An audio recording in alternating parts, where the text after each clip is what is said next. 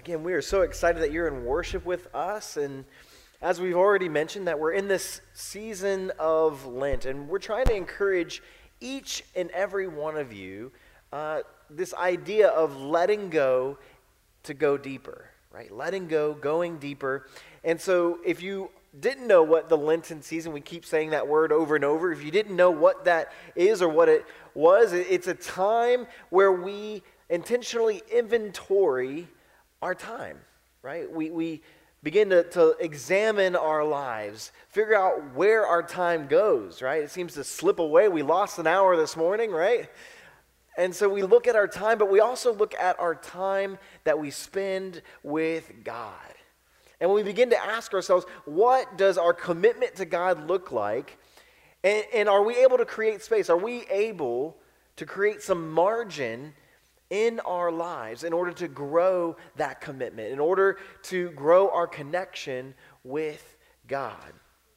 And so, the way that we do that, the way that we grow our connection with God is through what we call spiritual disciplines, right? They're, they're disciplines that help us grow spiritually. And some of the core ways that we do that is through prayer or through reading scripture, reading the Bible, and, and serving other people. Those are kind of the, the core spiritual disciplines that we practice. But there are other ways to do any number of those three things through prayer, reading scripture, and uh, by serving other people.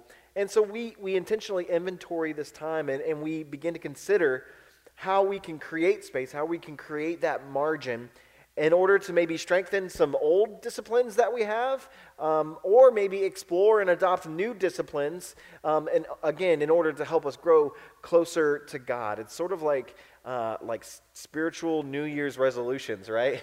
And I know for some of us, we actually encourage you to make some spiritual New Year's resolutions uh, uh, the Sunday after New Year's. Um, and so maybe this is a time to kind of check back in, you know, kind of check your progress, see where you're at. But uh, it's again, it's a, a, this time of where we intentionally focus um, on our connection with God. And even if this is news to you, if this is a totally new concept to you, that's okay. If you're not sure what it looks like, you're in good company. Like I said, if for some of us we can uh, we can strengthen old disciplines, but for maybe some of us we want to change things up or just simply explore and learn and begin to practice new disciplines. We want this this season of Lent for you to be an intentional time where you can explore what that looks like for you. And so don't get so hung up on what it looks like, what form that it takes. Um, again, stick with those three uh, essentials prayer, reading scripture, and serving other people, and you'll be in, in, a, in a good place. Um, but if you're wanting to explore some different things, don't, don't get hung up on what form does it actually look like. Am I doing it right or am I doing it wrong? Um, because what matters is what's behind the heart of the spiritual discipline, right? Our, our hope and our motivation is that we would grow closer to God. And if any of you were with us on Ash Wednesday, Ash Wednesday marks the beginning of the season of Lent. And, and we wanted to make uh, this season of Lent to sort of underscore and, and highlight this, this motivation that the author of Psalm 51 has. He has this desire, this deep desire to be close to God. And this is what he says. A portion of Psalm 51 says this the, the psalmist is asking of God, Create in me a clean heart, O God, and put a new and right spirit within me. Do not cast me away from your presence, and do not take your Holy Spirit from me, but instead restore to me the joy of your salvation and sustain in me a willing spirit. The, the sacrifice, the, the act of worship that is acceptable to God is a broken spirit. A broken and contrite heart, O oh God, you will not despise. And, and so we wanted to, to hear these words from the author of this psalm. And, and, and, hopefully that becomes maybe even a prayer. Maybe that's something that you can begin to pray every day is, is God, do not cast me away, but, but draw me close. Create in me a clean heart. Put a new spirit, a willing spirit within me, right? And know that, that the big idea for, for this part from Ash Wednesday is that God desires broken people who are willing to be drawn closer to God. Create in me a, a, a clean heart, a redeemed heart, God, and allow me to repent, to turn toward you so that I can be drawn closer to you. And so, in this season of Lent, whatever you decide to let go of, that we hope that it will help you create more room in your life, more margin in your life to go deeper with God in your life. And all you have to do to make that happen is, is to offer yourself to God, just as you are, just where you are, exactly where you are, and, and acknowledge that, hey, I'm, I'm broken. I'm in need of, of help. I'm in need of God's grace. I'm in, I'm in need of God's salvation and redemption. And, and I really want not just to stay there, I, I want to grow more deeply and more closely w- with God and to God. And so do that, whatever it looks like, consistently throughout these next 40 days. And so, in this season of Lent, we, we want you to not only learn about spiritual disciplines, but we also want to give you opportunities to actually practice them right? And so we want you to be able to experience God maybe in some, some new or different ways, but maybe for some of these things, they are familiar to you and, and it will be good uh, source of, of, remembering and practice. And so some of the disciplines that we'll be looking at throughout the, the next several weeks is solitude, service, worship, guidance, uh, and submission. And so all those are kind of interesting words, and we'll unpack those things. And this morning we'll be unpacking the word solitude. And we're actually going to be looking at a story uh, of when Jesus chose to go on a journey of solitude uh, in order to prepare himself for the ministry that God had called him to. And it's a story of Jesus being sent out into the desert, into the wilderness by himself. And we learn that he's tempted, right? He's tempted by the devil. And so maybe you've heard of this story loosely, but it, it shows up in, in all the Gospels. And so we're going to look at the Gospel of Luke. Um, and so, if you're becoming more familiar with your Bibles, um, it is in the New Testament, and it's the, the fourth gospel in that New Testament. So, you have Matthew, Mark, then you have Luke, and then you have the Gospel of John. Excuse me, so it's the third one, not the fourth one. Um, but find your place there. We're going to be looking at chapter 4, verses 1 through 13. And so follow along on your phones, follow along on the screens. Uh, if, can we raise a little bit of the house light so if people have their, their Bibles uh, that they could read to and follow along? Um, that would be great. Uh, but we'll go ahead and start reading this together. It says this it says, Jesus returned from the Jordan River full of the Holy Spirit and was led by the Spirit into the wilderness. There he was tempted for 40 days by the devil, and he ate nothing during those days. And afterward, Jesus was starving. The devil said to him, Since you are God's son, command this, this stone to become a loaf of bread. Jesus replied, It's written, people won't live only by bread. Next, the, the devil led him to a high place, and he showed him in a single instant all the kingdoms of the world. The devil said, I will give you this whole domain and the glory of all these kingdoms. It's been entrusted to me, and I can give it to anyone that I want. Therefore, if, did I jump ahead? Sorry. Therefore, if you will worship me, it will all be yours. Interesting. Jesus answers, It is written, You will worship the Lord your God and serve only him. The devil then brought him into Jerusalem and, and stood at the highest point at the temple, and he said to him, Since you are God's son, throw yourself down from here. For it is written, He will command His angels concerning you to protect you and they will take you up in their hands so that you won't hit your foot on a stone. Jesus answered, It's been said, don't test the Lord your God. And after finishing every temptation, the devil departed from him until the next opportunity. Friends, this is the word of God for us, the people of God. And everyone said, Thanks be to God. So, it's really interesting story, right? We, we have this interaction where Jesus is sent out into the desert, into the wilderness by himself, and is approached by the devil himself to, to tempt him in various ways. And what's really interesting is that the season of Lent sort of follows this mentality that, that Jesus was sort of sent onto this journey, right, for 40 days. Jesus had just been baptized by John the Baptist, and we're told that he is led. And even in, in some, transla- some translations, it says that he is driven by the Holy Spirit, compelled by the Holy Spirit to go out into the wilderness for 40 days. And so the season of Lent mirrors that trajectory of, of being led by the Spirit to be led in such a way that where we are intentional about connecting with God in a much more intimate and, and deep way. And so the season of Lent is also 40 days, and that doesn't include Easter, right? It, uh, Easter. It doesn't include Sundays. Sundays are like mini Easters within the season of Lent. It's time of breaking your fast, whatever you're letting go of or giving up, um, and and being able to to celebrate even in the midst of of a journey like this one. And so, it tells us the story tells us that Jesus fasted right? He fasted specifically from food. And of course, you could imagine Jesus was pretty hungry, right?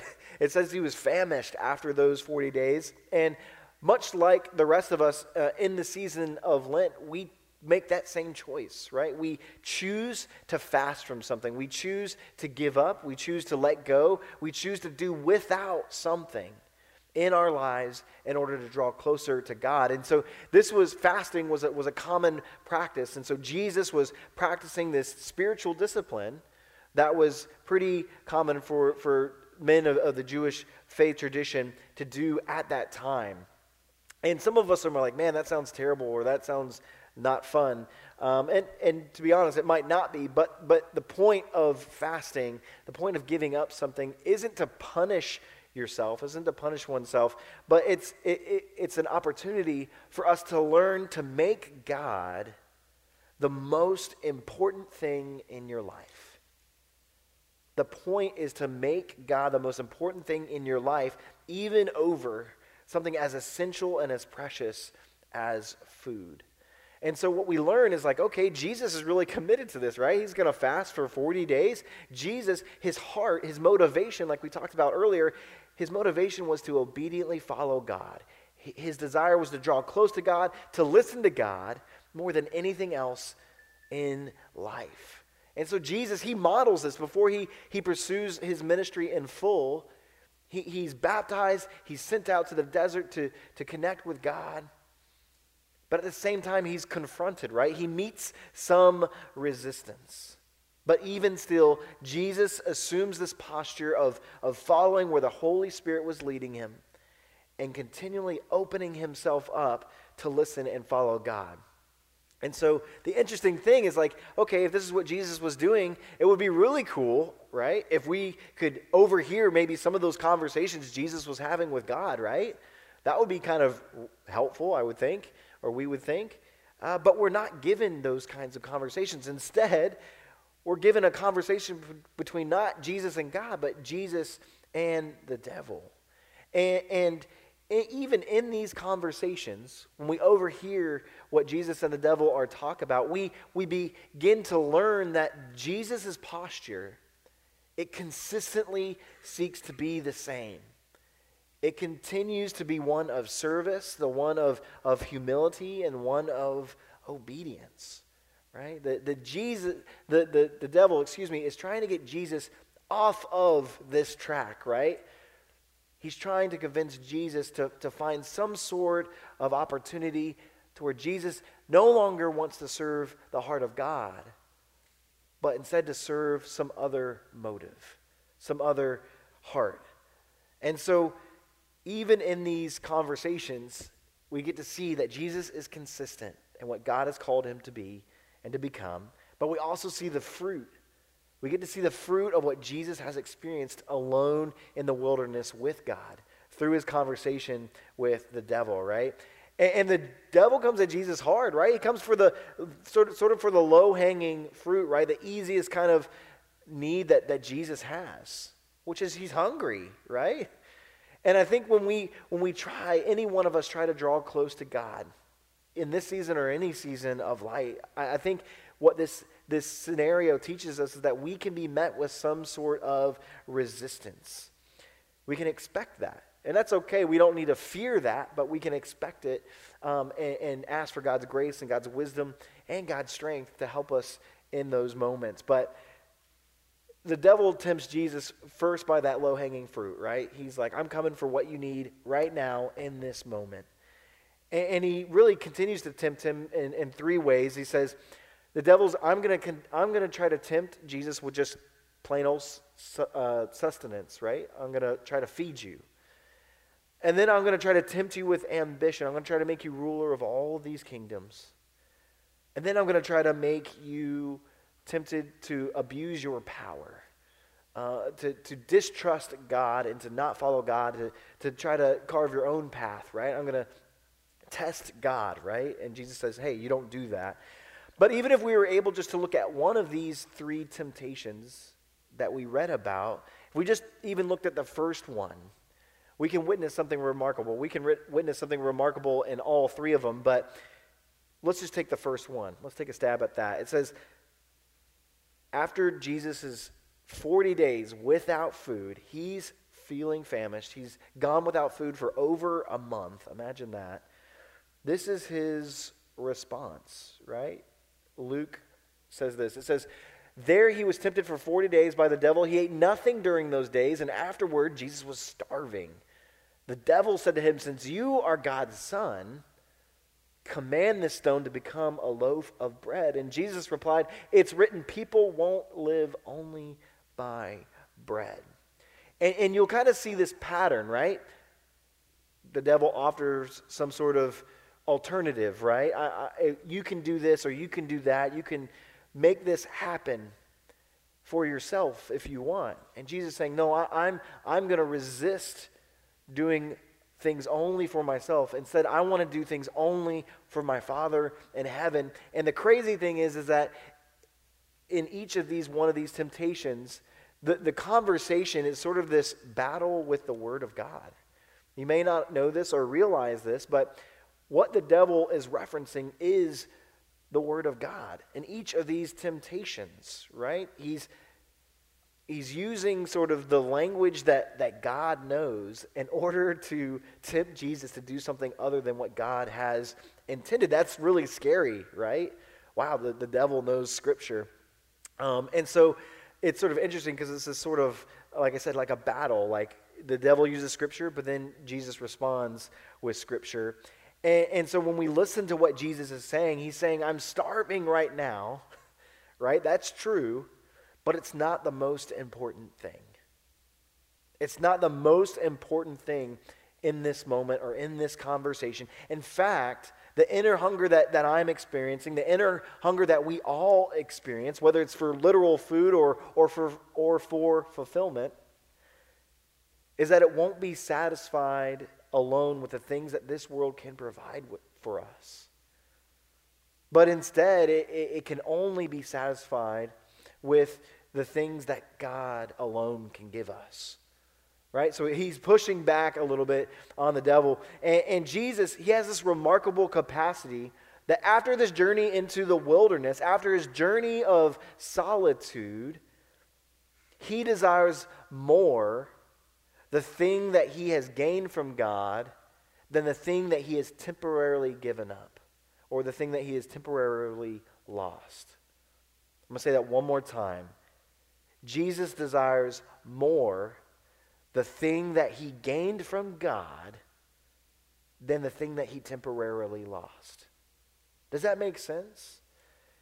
And, and so in, in Jesus' time with God, we, we learn what he learned. We learn what he learned in his intentional time of, of solitude, of, of creating space, more margin to, to listen, to, to follow, and obey God. And we learn that through this interesting conversation between he and the devil.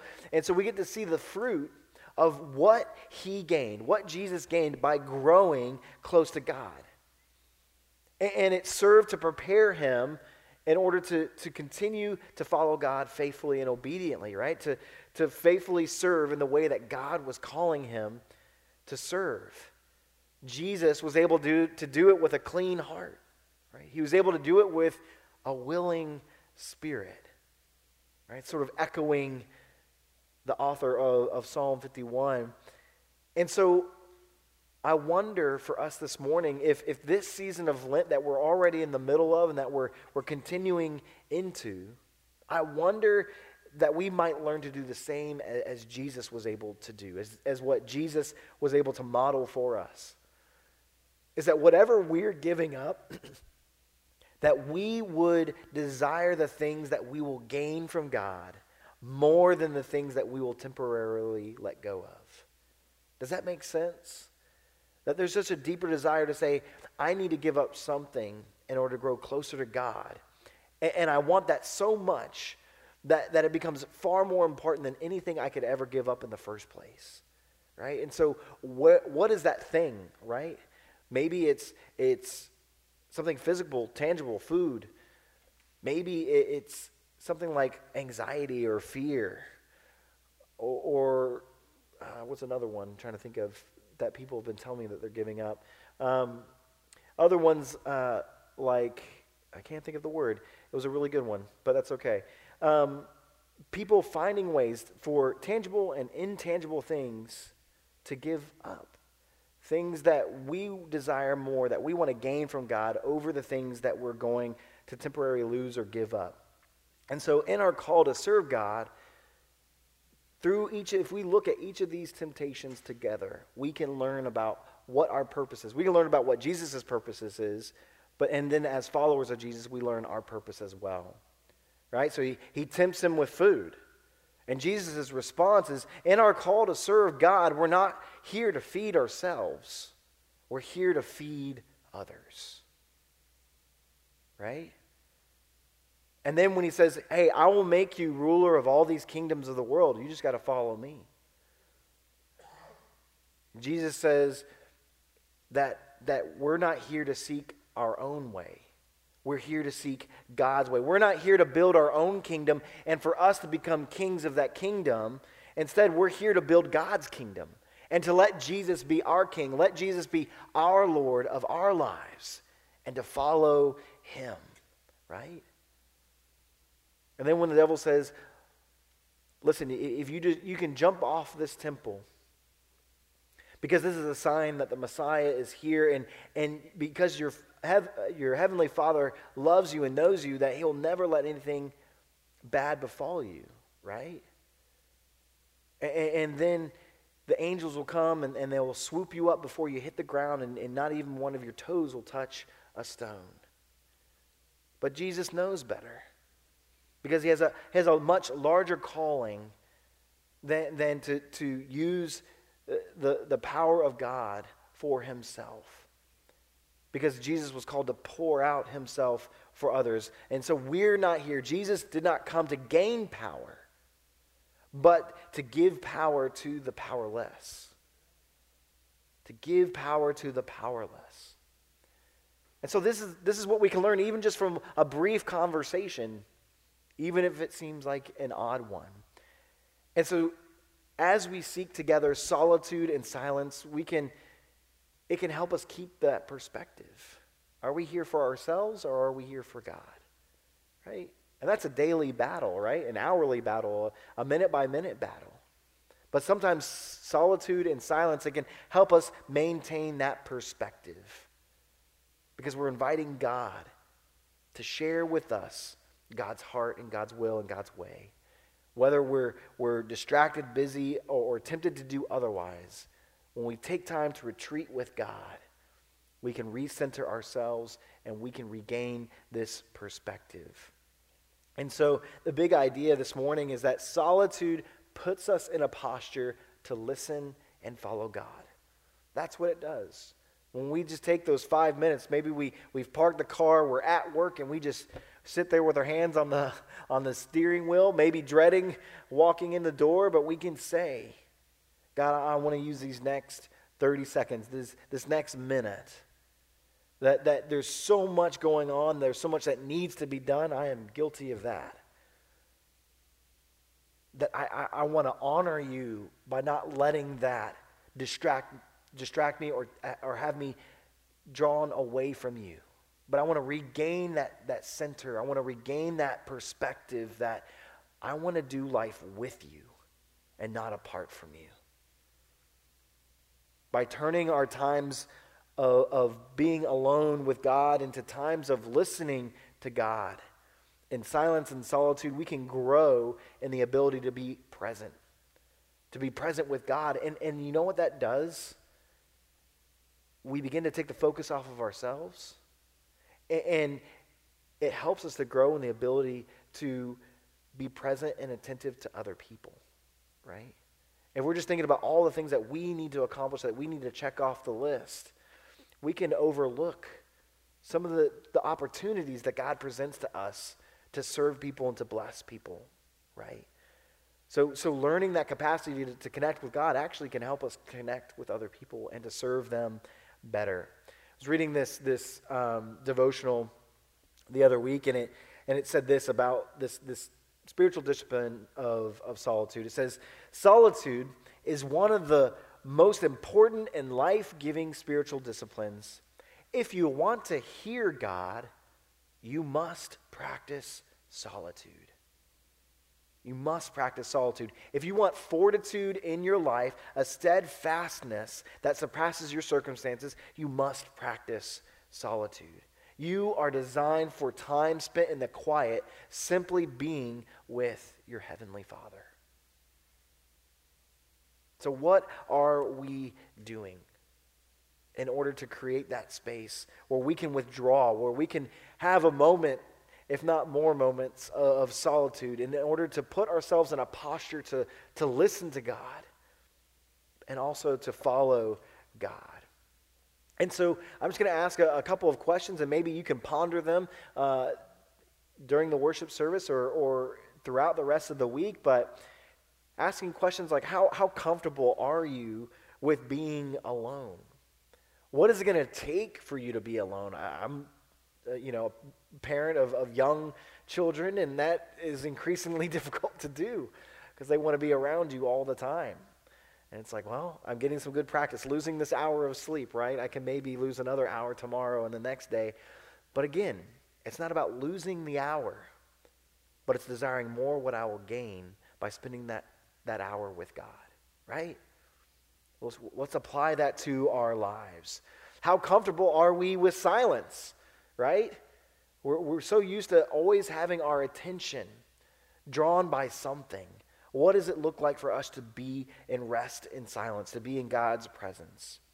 And if you're able to do that, what do you end up concentrating on when you're sitting in silence and trying to listen to God, right? That always happens. It's, it's always hard. It's not, you can't just flip a switch and, and, and turn off all those thoughts, all those, those busy things that are happening in our lives. What do we tend to think about? Can we, can we put that in the, in the metaphorical parking lot, right? Um, I know I do that, and I'll invite you to do that in a moment. But to, to, to not to forget, right? We worry we're going to forget, so we keep, keep track of it in our minds. Write it down, put it somewhere separate, get it out of your head so that your head can be more focused on God. And so when we're listening to God, the desire is to, to listen well, to figure that out. Some other things that you might want to try this week is that is to look for little solitudes, quote unquote, right? Look for little solitudes among your ordinary daily experiences and journal about them. Write them down. When did they happen? Where did they happen? What happened, right? How did it make you feel and what difference did it make? Did you take those 30 seconds at the steering wheel? and do that, or on the elevator on the way up to wherever you're going, right? Finding those little solitude moments to connect with God.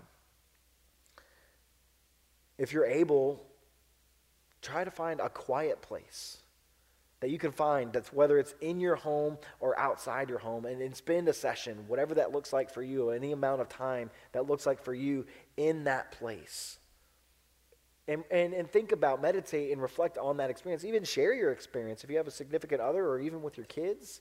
Encourage them to do that. I know it's, it's harder for them, but, but practice it maybe even as a family. And maybe if you're if if outside is one of those places where you're trying to seek some solitude, I love this suggestion. Take a 30-minute silent prayer walk around your neighborhood at a nearby park. Do whatever it takes in order to find that time, that space to connect, to connect with God. Friends, I really believe that in this season of, of letting go and, and going deeper, the, the remarkable thing about this story that we, that we learn about and that we just read is that Jesus' responses to the temptations of the devil were a culmination of the fruit of, uh, of what was within him and what was with his connection with God. And so I want to ask you, what is the fruit of your connection with God, or, or what will be the fruit as a result of your connection with God in this season? Amen? Amen. So, what we're going to do right now is we're going to practice what we preach, right? So, we do this from time to time, but we are going to take five minutes to be in silence, right? And so I want to invite you to have that posture. You can close your eyes. Some people just like to have their eyes open, whatever. And it will be hard because your mind will be racing. Well, it, it's almost time for lunch. What are we going to do with, with the kids? I got to go pick them up. All the, all the things, right? All the things that happen after this. But can, if we can make this hour and we can try to give our attention to God and be as present as we know how to be, let's try that together. So you can write down those things, right? Write down the laundry list. Spend the first three minutes doing that, right? But it's an effort to, to try to maintain, as much as you can, a posture to listen to God and to follow God. And so as you're doing that, uh, I also want you to be thinking of maybe something that you want to let go of in order to go deeper, right? And we'll have an opportunity to do that later in the service. But using this time intentionally, just to, to listen and to perhaps begin to, to understand where God might be leading you in this time. Are you guys ready? I'm going to set a timer. Here we go. Hmm, I got to find it first. Here it is. Okay, I have a timer. Assume a comfortable position. and here we go, starting now. Five minutes in silence and reflection.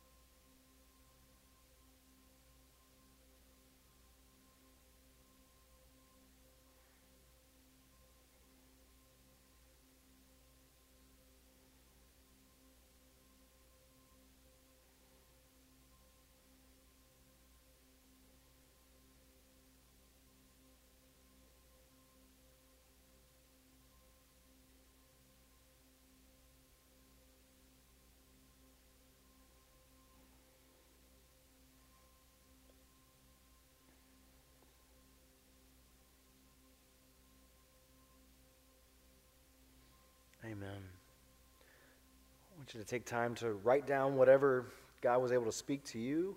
Um, or if you, it was just a, a practice of just being, of giving that moment to yourself, let it be that too. We want to invite you as we sing our, our next song and continue in worship that maybe there's, there is something that you do want to let go of and that you want to be able to, to pin to this board. And, and maybe by the, the end of these 40 days, when we celebrate Easter together, that we get to look um, and, and maybe get to see God's work in your life, to see that what you've been able to gain, what fruit you have been able to bear by giving God, by letting go of that and, and going deeper with God. And so I want to give you that opportunity to, to go and, and write as you feel led. Um, but I want to pray for us before we begin. Good and gracious God, how good is it when we let ourselves a moment's peace to intentionally seek solitude and to dwell in your presence. God, when, when we silence ourselves. We become so much more aware of, of what's going on in our minds and in our hearts, God. Perhaps for, for some of us or many of us, God, we, we recognize those, those anxious thoughts that we have. Those thoughts that, that, that continue to, to drive our behavior, to drive the decisions that we make, God. But in that silence, God, we could set those things aside temporarily. God, and, and from that we can gain your perspective. We can gain your peace and your hope, God, your presence. God, taking this time, it allows us to connect to, to each other. God, I could hear the people sniffling and, and coughing and breathing. God, I can hear the birds outside chirping. God, that when we take a moment with you in solitude, God, it can connect us deeper to those that are around us, to notice, to pay attention. God, to seek and follow those opportunities that, that you present to us. And so, God, we just ask that, that you would continue to honor those, those moments of solitude that we practice, not just now, but in, in the weeks to come and in the weeks to come. So, God, we just pray that you would give us the courage and the strength to let go in order to grow deeper. And for this, God, we give you thanks. We pray all this in Jesus' name. And everyone said, Amen.